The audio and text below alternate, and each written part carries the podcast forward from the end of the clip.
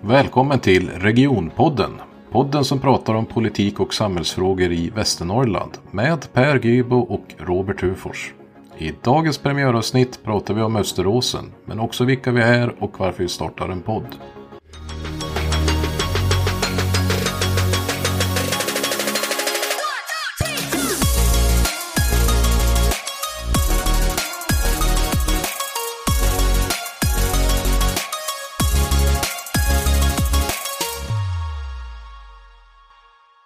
Vi börjar direkt med en presentation. Robert, vem är du?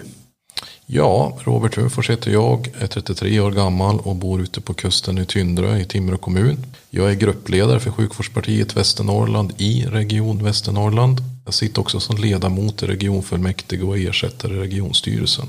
Jag är också partiledare för Timråpartiet och där sitter jag bland annat som ledamot i kommunstyrelsen och i kommunfullmäktige i Timrå. Du är alltså medlem och engagerad i två partier. Hur går det ihop? Ja, men, nej, men det beror ju på att Sjukvårdspartiet då är ett landstingsparti, eller som det nu heter, och region.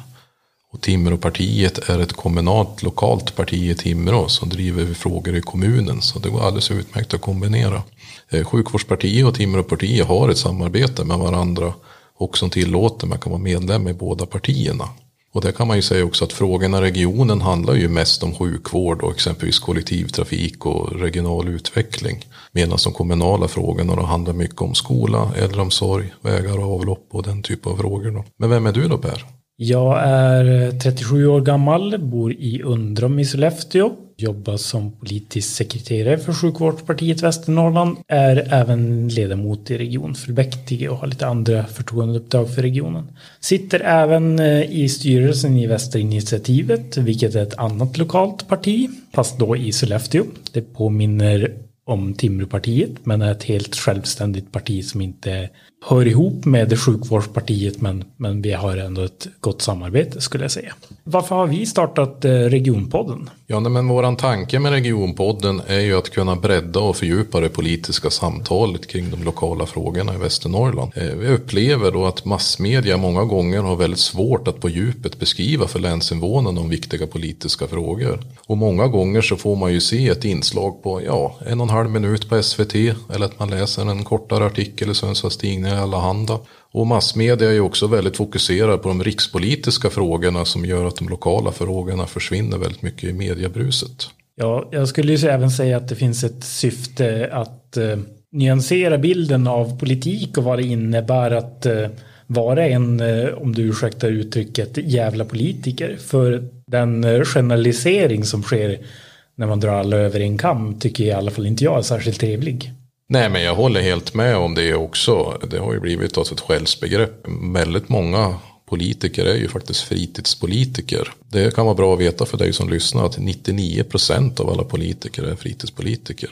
Men vi har ju en jargong i samhället som gör att vi har ju färre och färre som blir förtroendevalda. Och det är väl som såklart en sak vi vill nyansera den här podden då och visa att vi är ju människor av kött och blod som ja, lever i samhället precis som alla andra. Vi går på affären och vi är ute och fiskar och ja, jobbar och, och så vidare. Var våra barn i samma skolor som er och så vidare. Men det jag tänkte också säga förutom det då Per, det är ju det att, ja men alltså vilka typer av frågor ska det här handla om då i regionpodden? Ska vi bara prata om sjukvård? Och det stämmer ju inte. Alltså vi kommer prata om en massa olika frågor som händer både i länets sju kommuner men också i regionen. Och det kan ju vara allt från Petersviksfrågan i Sundsvall, vindkraftsfrågan i Sollefteå till vi utvecklar turistnäringen Höga Kusten exempelvis. Det kan ju vara då med hjälp av inbjudna gäster. Vi ser ju också Regionpodden som en nyhetsförmedlare där vi också berättar då vilka politiska beslut som har tagits i någon av länets sju kommuner som kan vara viktigt att veta för er som lyssnar då. Och där vi märker då att lokala medier inte riktigt uppmärksammar frågorna som man borde göra. Ja, då ska vi egentligen dra igång eh, dagens avsnitt. Österåsen livsstilsmedicin. Hur kommer det sig att vi ska prata om det idag? Jo, nej men det beror ju på att eh, den politiska majoriteten i Region Västernorrland, det vill säga Socialdemokraterna, Moderaterna och Liberalerna, har ju på sin agenda nu att på något sätt lägga ner internatverksamheten på Österåsen. Jag kan ju säga det att det har ju inte kommit någon officiell eh, dokument som säger specifikt om orden, men man använder sig av orden som till exempel att man vill utveckla och förändra. och nå ut till fler. Men eh, som vi har förstått det så handlar det i princip om samma sak som man utvecklar genom nedläggning. Ja, alltså de menar väl med en form av utveckling. Det är ju att eh, de vill liksom sprida ut det här mer över länet. Och som vi har fått till oss och förstår då så vill man väl få ut personalen ut på de olika hälsocentralerna och, och alltså placera ut dem runt om i länet. Och riva sönder den här verksamheten om man bedriver Västerås när de jobbar i team. Då. Så att man vill ta bort möjligheten att eh, komma dit på plats och bo där, internatverksamheten. Ja men precis, man har ju lite tro då om man har med personalen ute på de olika hälsocentralerna och så ska man komplettera det med, då, med olika digitala tjänster då. Ja det blir ju att ta bort internatverksamheten och tror då att man kan träffa fler patienter på, ute på, hälsohem, eller på hälsocentraler som det heter i Västernorrland eller vårdcentraler som det kallas klassiskt. Ja, och det är ju bakom tanken att nå ut till fler. Och så sen så hävdar man också att eh, man inte når ut till så många idag. Det var väl eh, var det Lena Asplund som var ute i tidningen och eh, berättade om att det var bara 300 som de nådde ut till. Ja, jo men det stämmer ju.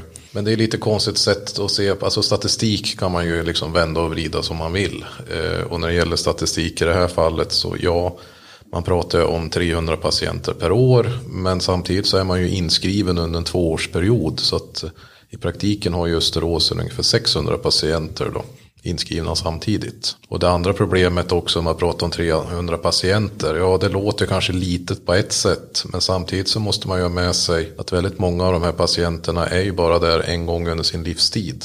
Ja, precis. Men hur, hur går det ihop? Måste man inte komma tillbaka varje år eller? Nej, alltså de menar ju på på Österåsen att eh, man, man, är ju där en gång under sin livstid. Ibland kan man vara där två gånger också det handlar ju väldigt mycket om att få till de här beteendeförändringarna. Och det är ju en internatverksamhet så man tillbringar ju ganska många veckor där. För att få hjälp och stöd liksom på plats. Man bor ju där liksom på, på det stället. Ja, precis. Det, det är ju inte, man, när man jämför med andra typer av vård så är det ju inte att man får lite medicin och så hoppas man på att det blir bättre och så sen kan det komma tillbaka. Utan det handlar ju väldigt mycket om att förändra beteendet så att det man förändrar sitt liv som tar bort de delarna av det som skapar ohälsa så att säga. Ja, nej men alltså vi har ju problem i det här länet att vi ligger ju väldigt högt i, i rankingen kring fetma exempelvis. Och det är ju inget unikt för Västernorrland heller, eller Sverige för den delen. Hela västvärlden blir ju fetare och fetare. Och det beror ju på grund och botten på den kosthållning vi har. Det vi äter väldigt mycket kolhydrater, vi äter socker, vi dricker sötade drycker, chips, dricka, cola. eller ja, cola, godis och så vidare. Och vi sitter mycket mer still också idag. Många har ju stillasittande arbeten så att då så att säga, blir ju midjemåttet större och större allt eftersom. Och jag menar väldigt många, jag menar gym, gym är lika vanligt idag som en pizzeria nästan. Det finns gym i varenda hörn. Väldigt många människor rör ju på sig då såklart. Men sen finns det ju de som av olika anledningar inte, inte gör det jag har väldigt svårt liksom att komma igång med någon form av viktnedgång eller ett bättre och hälsosammare liv. Liksom. Ja, precis. Och samtidigt så finns det ju också möjligheter för ändå ganska många. Det finns ganska många artiklar som berättar om så här gör du för att till, komma till ditt perfekta liv. Så här går du ner i vikt. Man kan betala massa pengar till en, en personlig tränare som kommer och hjälper en. Man kan få en, en matsedel varje vecka. Det finns. Men hur kommer det sig att man liksom inte varför funkar inte det för alla? Nej, men det handlar väl grund och botten om självdisciplin. Och, och, det är väl det som också är ett av problemen. Att eh, hade alla haft den här självdisciplinen då hade det inte funnits något problem heller. Men, men så ser det ju inte ut. Nej, precis. Och vi var ju på ett verksamhetsbesök där och pratade med personalen i mitten av augusti. Och då pratade de ju också om det här med vikten att eh, få komma bort ifrån sin livssituation och liksom mm. sin, sin vardag på något sätt. För att jag menar, de behandlar ju stress och övervikt och många andra sådana saker. Och det, det är många saker som hör ihop. Mm.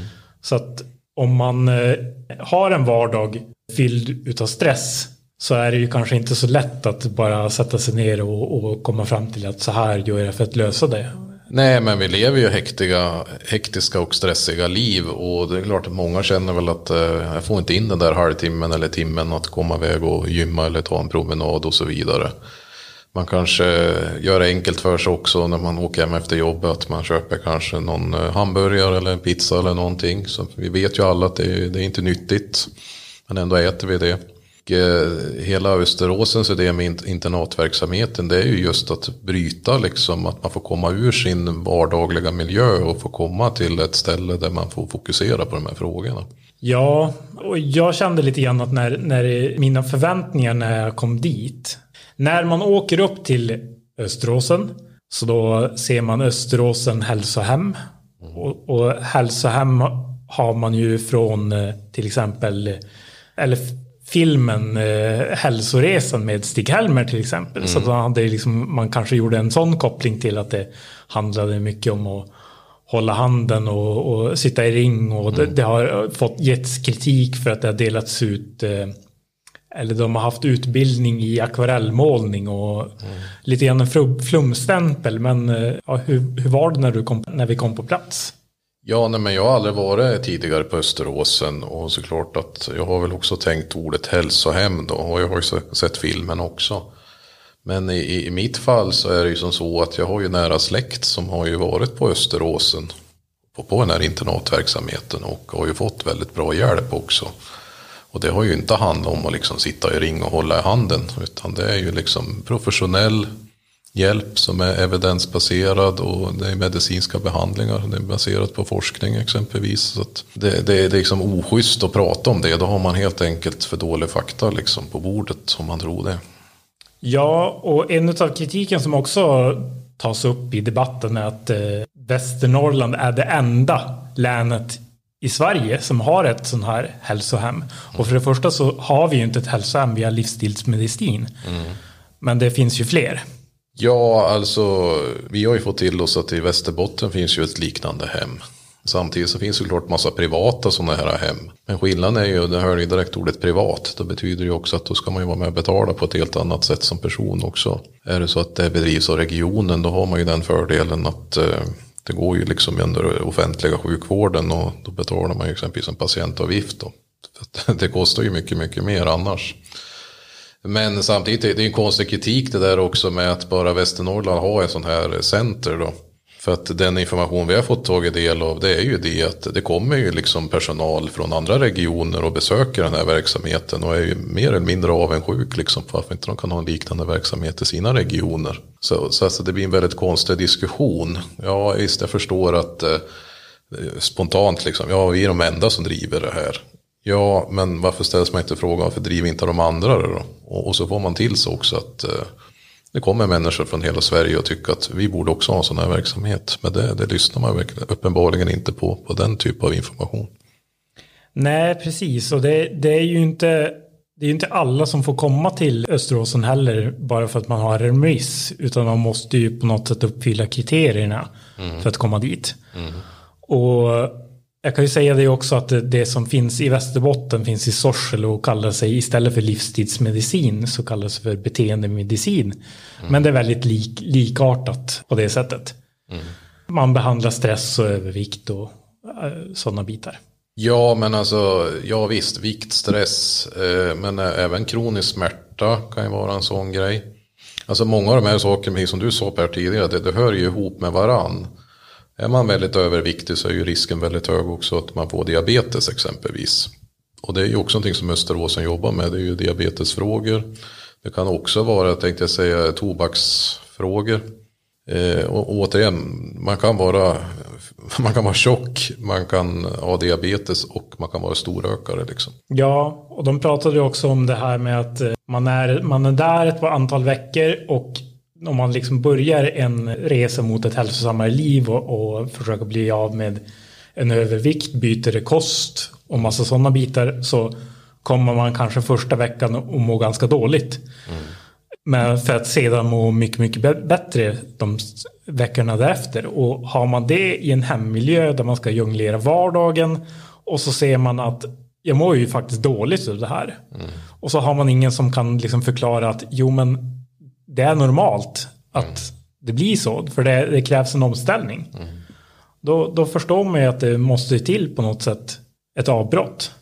Ja, men alltså vi vet ju alla förmodligen ni som lyssnar också. Vi, vi, vet vad som är bra och vad som är dåligt. Vi, vi, vet att vi måste motionera mer och vi vet att vi måste äta bättre. Men, men det händer ju liksom inte. Och det finns ju klart en mängd faktorer som gör att i vardagen, vi har ju pratat om stress redan då, som liksom påverkar det här. Och, ja, alltså jag har ju provat appar, så här motionsapp då, se hur många steg man går. Och det finns appar man loggar mat. Jag har provat en sån också. Har du provat något sånt här gång Per?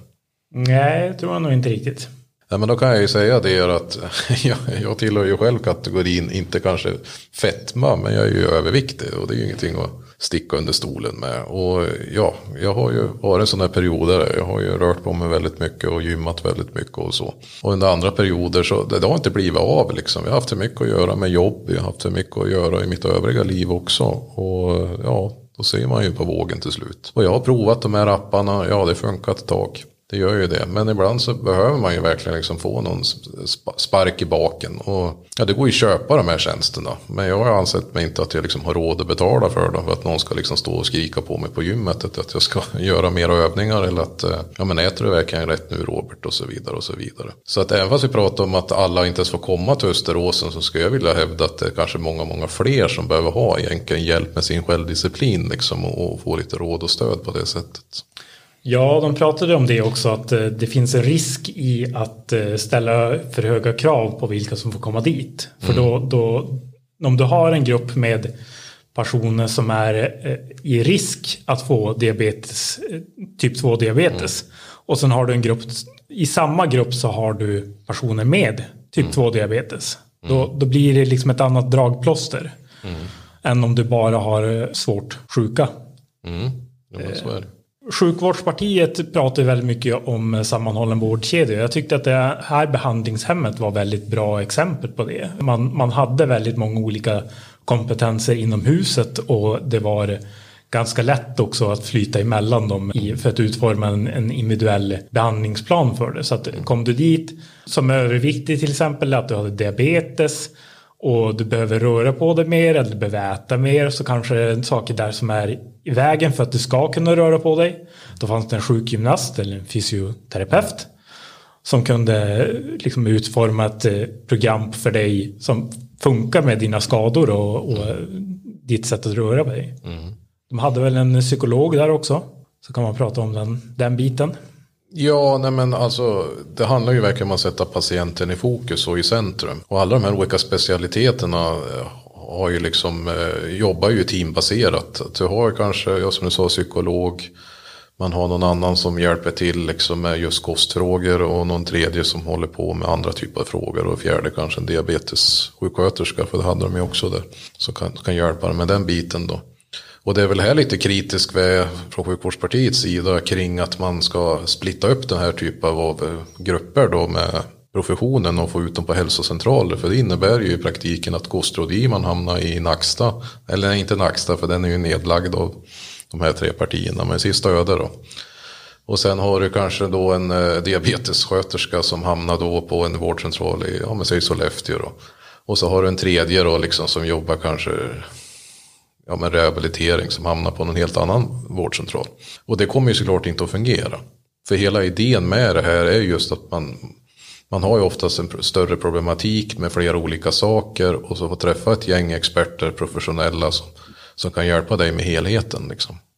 Ja, man brukar ju prata om i vården att eh, patienten på något sätt blir Svarte Petter. Att eh, mm man går till en specialist som är specialist på en del utav dig men när den personen har nått vägs ände och möts av en annan del utav dig som också kanske inte fungerar optimalt så måste den personen lämna över till någon annan. Till slut så blir det en sån där patient som faller mellan stolarna som egentligen mm. inte hör hemma någonstans fast överallt samtidigt. Nej men precis och det vi har ju fått till oss också där Per det är ju det att vårdcentraler eller hälsocentraler. Alltså vi använder ju två olika grepp i det här som ni hör. Alltså det är samma sak vi pratar om när vi säger vårdcentral och hälsocentral. Bara så att vi är tydliga om det. De känner ju liksom då att men vi kan inte hjälpa den här personen någon mer. Det är ju därför vi gör remissen också till Österåsen. Så det kommer ju inte bli något bättre att lägga ner Österåsen och tro att då vårdcentralerna ska vara liksom ännu duktigare på de här frågorna. Så kommer det ju inte att bli. Nej, precis. Och vi fick ju se ett eh, schema också för liksom hur en normal vecka såg ut för de personer som är där för behandling. Och det var ju fullspäckade dagar med eh, både möten tillsammans med kanske psykologen, terapeut, ett antal föreläsningar, ett antal eh, gympass, lära dig laga mat. Mm. När man tänker att man skulle ta allt det där och så lägger man det på en vårdcentral. Hur många gånger behöver inte personen då åka fram och tillbaka där?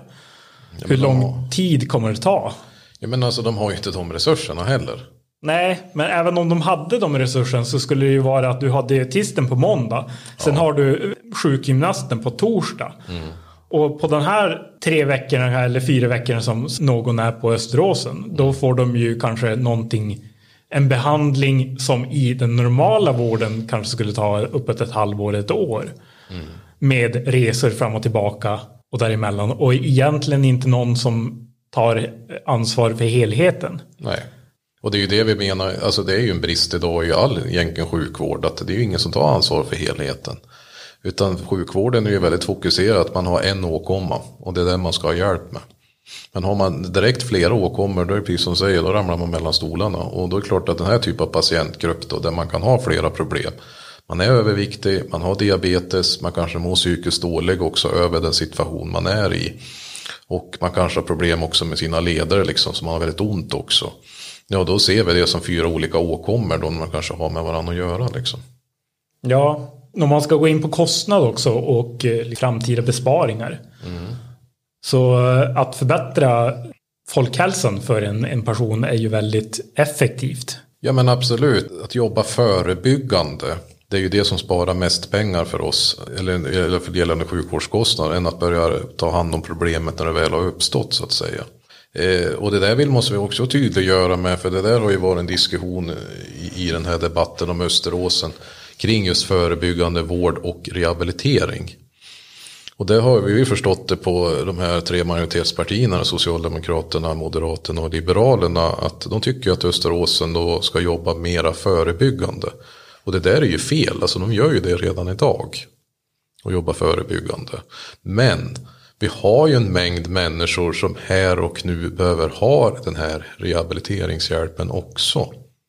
Och då är det ju frågan, vad ska de ta vägen någonstans? Och det kommer ju att kosta pengar. Alltså de kostar pengar redan idag. Och det kommer, om det blir den här typen av uppdelning av det kommer det kosta ännu mer. Och det har du redan beskrivit eh, några exempel på. Det kan bli en massa resor fram och tillbaka och risk ännu mer för att ramla mellan stolarna. Men sen när det gäller generellt, liksom, desto fetare befolkning vi får, desto dyrare sjukvårdskostnader kommer vi att ha. Och jag vet inte, diabetes, kommer du ihåg hur det såg ut på det?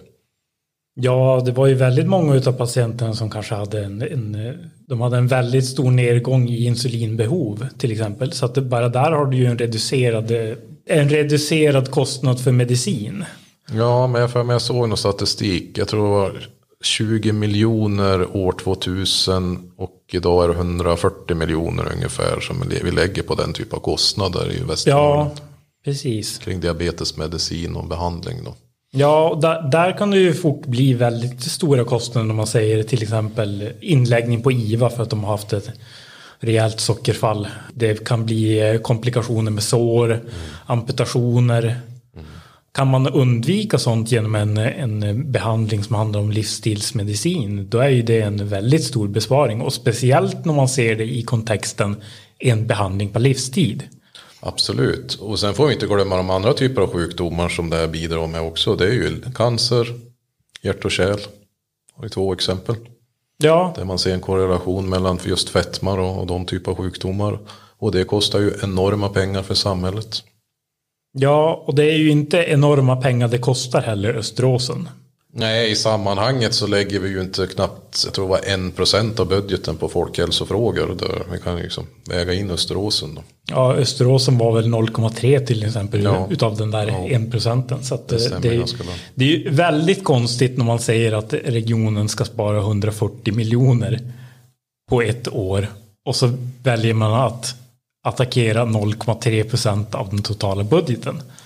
Ja, och så just det är de mm, frågor då där ja, vi är alla överens om att förebyggande arbete det sparar pengar. Och även då att hjälpa just den här typen av grupper då skulle ju också spara väldigt mycket pengar. Så att jag menar, jag tycker, alltså diskussionen är väldigt konstig när vi vet att vi har den här utvecklingen i samhället, både när det gäller stress och fetma. Alltså jag tycker man ska ställa sig frågan så här, vi kanske ska ha fler sådana här centrum och, och vad heter det, hälso, jag också säga hälsohem, men alltså internatverksamheter. Därför att det här kommer ju fortsätta att bli värre och värre. Ja, och jag tycker att när man om man ska utveckla, eller ja, man ska ju utveckla den här verksamheten, men jag tycker att det är helt fel väg att gå. Att ge regionstyrelsen uppdrag att ta fram en utredning om hur det kan utvecklas. Mm. Vi var ju på plats där, personalen är ju jätteengagerad. Mm.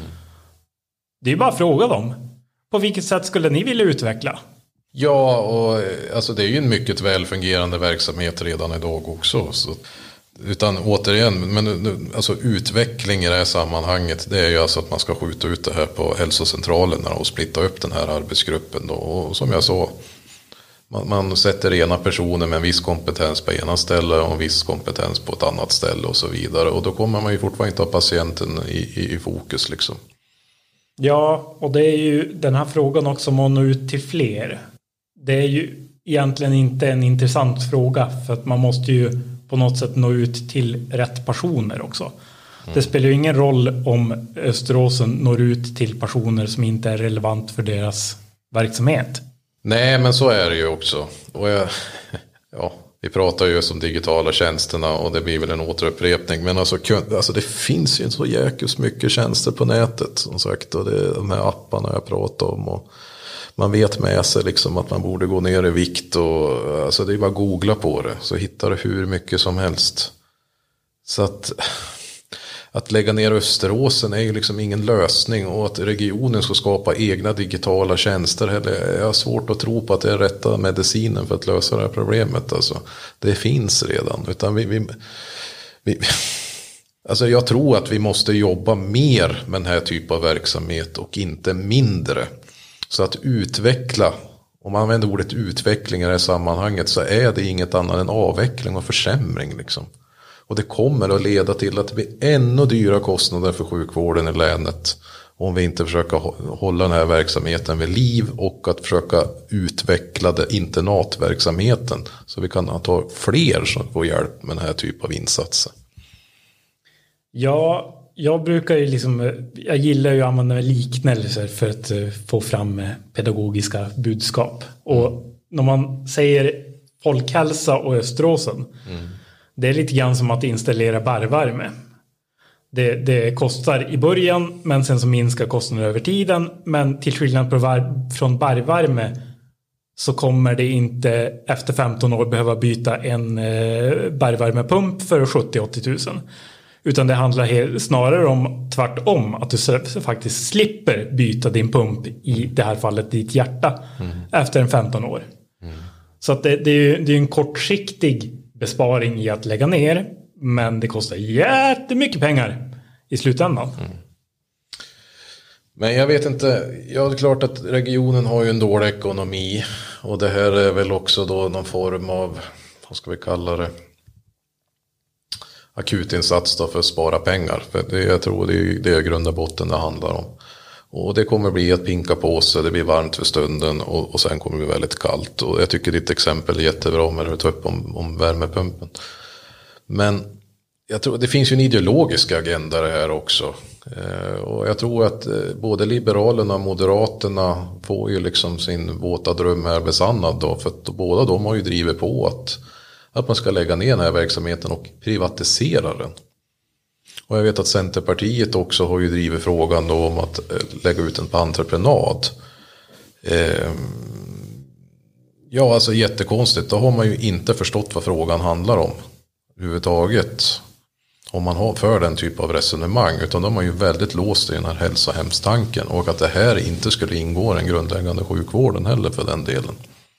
Ja, alltså allting det här läggs ju lite grann fram som att nu ska vi lägga ner ett avancerat spa. Mm. Som kostar 22 miljoner per år som vi är det enda i landet som erbjuder och vi tar hit en massa patienter från resten av Sverige fast egentligen mest ifrån Sollefteå för att få hålla handen och bada bastu tillsammans. Mm. Men så är det ju inte. Det är ju i princip samma, samma vård som ges vid eh, en operationsklinik, en psykiatrisk klinik. Fast den är liksom på något sätt mer långtidsverkande. Ja, precis. precis. Sen är det ju inte bara själva behandlingen de har utan de sysslar även med väldigt mycket utbildning. De har konferensveckor där de eh, delar ut hälsofrämjande budskap till folk. De har utbildningar för eh, sjukvårdspersonal. Utbildar de här Preventionssamordnare. Ja, precis. Ja. Jo, men precis. Eh, och det är ju, det är ju en bra... Det visar sig att det är ganska positivt då att man satsar på det på hälsocentralen. Att man har de här preventionssamordnare som, som en funktion då. Och, och, det är ju en vidareutveckling såklart av konceptet att jobba med folkhälsa. Men även de behöver ju ha ett nav och kunna få in kompetens. Alltså hämta in fakta och kunskap och, och bredda sin kompetens. Och där är väl, det tycker jag är klockrent och att Österåsen kan vara navet då som, som hjälper dem med det här. Och som du själv sa, alltså de har ju en mängd aktiviteter också som är ganska utåtriktade. Som vänder sig till både till, till allmänhet och, och även till personalgrupper då i, resterande regionen. Men eh, vad händer nu i den här frågan då Per? Ja, det ska väl upp i regionstyrelsen det är väl regionstyrelsen som ska ge ett förslag till en utredning och sen tror jag utredningen ska vara klar vid årsskiftet. Mm. Sen kommer det gå vidare till någon form av politiskt beslut. Förmodligen i fullmäktige kanske, eller om det stannar i tidigare det. Mm. Och på tal om utredningar så är det ju som så, det är ju en annan grej i debatten då var liksom att man borde utreda Österåsens verksamhet, vad de gör och så vidare. Och det där är också en, alltså det är ju inte sant. Det har ju gjorts en utredning. 2014-2015. Där man gick igenom hela Österåsens verksamhet och kollade just den medicinska aspekten av den. Och den var ju helt klart godkänd. Höll en hög nivå och klass. Man kollade också det här med konkurrensneutraliteten genom att man bedriver lite säga, utåtriktade verksamheter. Man kan som privatperson komma dit och bo en helg eller en, en vecka och så vidare. Och det var inte heller någon problem med, med konkurrensen så att säga. Så att just när det gäller Österåsen har man ju låst fast det också då hela tiden att ja men vi ska utreda det här och utreda det här och utreda det här. Ja men herregud vi har ju utrett det redan. Och, det är ju väldigt tydligt för dig som lyssnar att eh, läser i debatten nu att någon fler tycker vi ska utreda det så är det ganska mycket som är utrett gällande Österåsen. Det känns som att hela debatten handlar om att det är ingen politiker i majoriteten som vill säga vi vill lägga ner Österåsen. Nej, det är för ett impopulärt beslut så det är därför man försöker bädda in den någon form av utveckla verksamheten. Då. Och, så digitala tjänster, det är ju ett trendord som vi använder idag till allt. Vi ska digitalisera allting. Men de hade väl provat att digitalisera nu under corona har jag för mig, Österåsen. Precis, och det, det, var väl inte den största testgruppen men ändå ganska representativt i sammanhanget. Där de erbjöd dem att genomgå den här eh, någon form av behandling digitalt eller inte alls. Mm. Och där kan man ju säga att det var ju väldigt låg procentandel som genomgick hela den digitala utbildningen. Ja, det var väldigt lågt redan eh, i hur många som eh, tackade ja och sen hur många som faktiskt slutförde hela mm. utbildningen också. Ja, jag tror att det var under 20 procent som hade slutfört hela utbildningen och det visar ju egentligen den här tesen att det här är inte lösningen. Att vi ska börja använda fler digitala tjänster för att komma åt de här problematiken utan det är, ju, det är internatverksamheten som är väldigt viktig och den måste vi ju fortsätta ha kvar. Jag skulle ju säga att det finns väldigt många fler eller väldigt många andra aktörer som är betydligt duktigare på den digitala biten. Eh, och det har vi varit inne på i alla de här formerna av apparna och alla i former av allt det där. Mm. Så att eh, då kan ju de sköta den biten så kan Österåsen ha kvar sin internat. Ja, nej men sen är det klart man ska använda digital teknik och man ska använda de möjligheter som skapas med den. Men det tänker jag ju spontant att uppföljning och utvärdering det kan man väl använda sig av. Jag menar kunna koppla upp sig på en video och kanske fråga efter ett tag. Hur går det? Går det bra för dig? Om man har någon form av uppföljningssamtal och då ser jag ju stora vinsten i det att ja då behöver man ju inte resa då kanske till Österåsen för en sån grej. Utan då kan man ju vara med hemifrån för just att kolla på sådana sakerna. Men att bedriva ett helt behandlingsprogram digitalt, ja men de, de möjligheterna finns ju redan idag. Ja, då har vi diskuterat Österåsen och folkhälsa. Vad skulle du säga är nästa steg? Ja, men du har ju redan beskrivit egentligen den politiska processen nu som ska väl ta vid och att det kommer ett sånt här utredningsuppdrag då. Det är ju absolut första steget. Och sen så får vi se vad som händer. Det är ju garanterat behöva återkomma i frågan.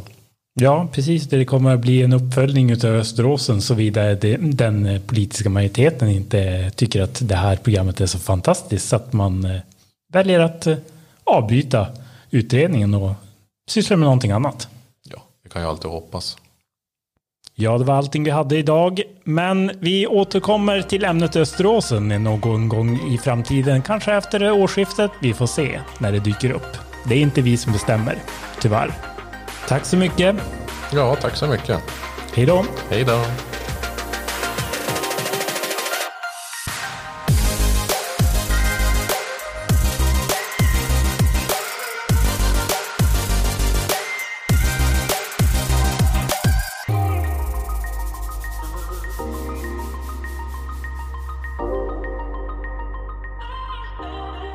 Denna podd gjordes av Sjukvårdspartiet för Västernorrlands läns medborgare.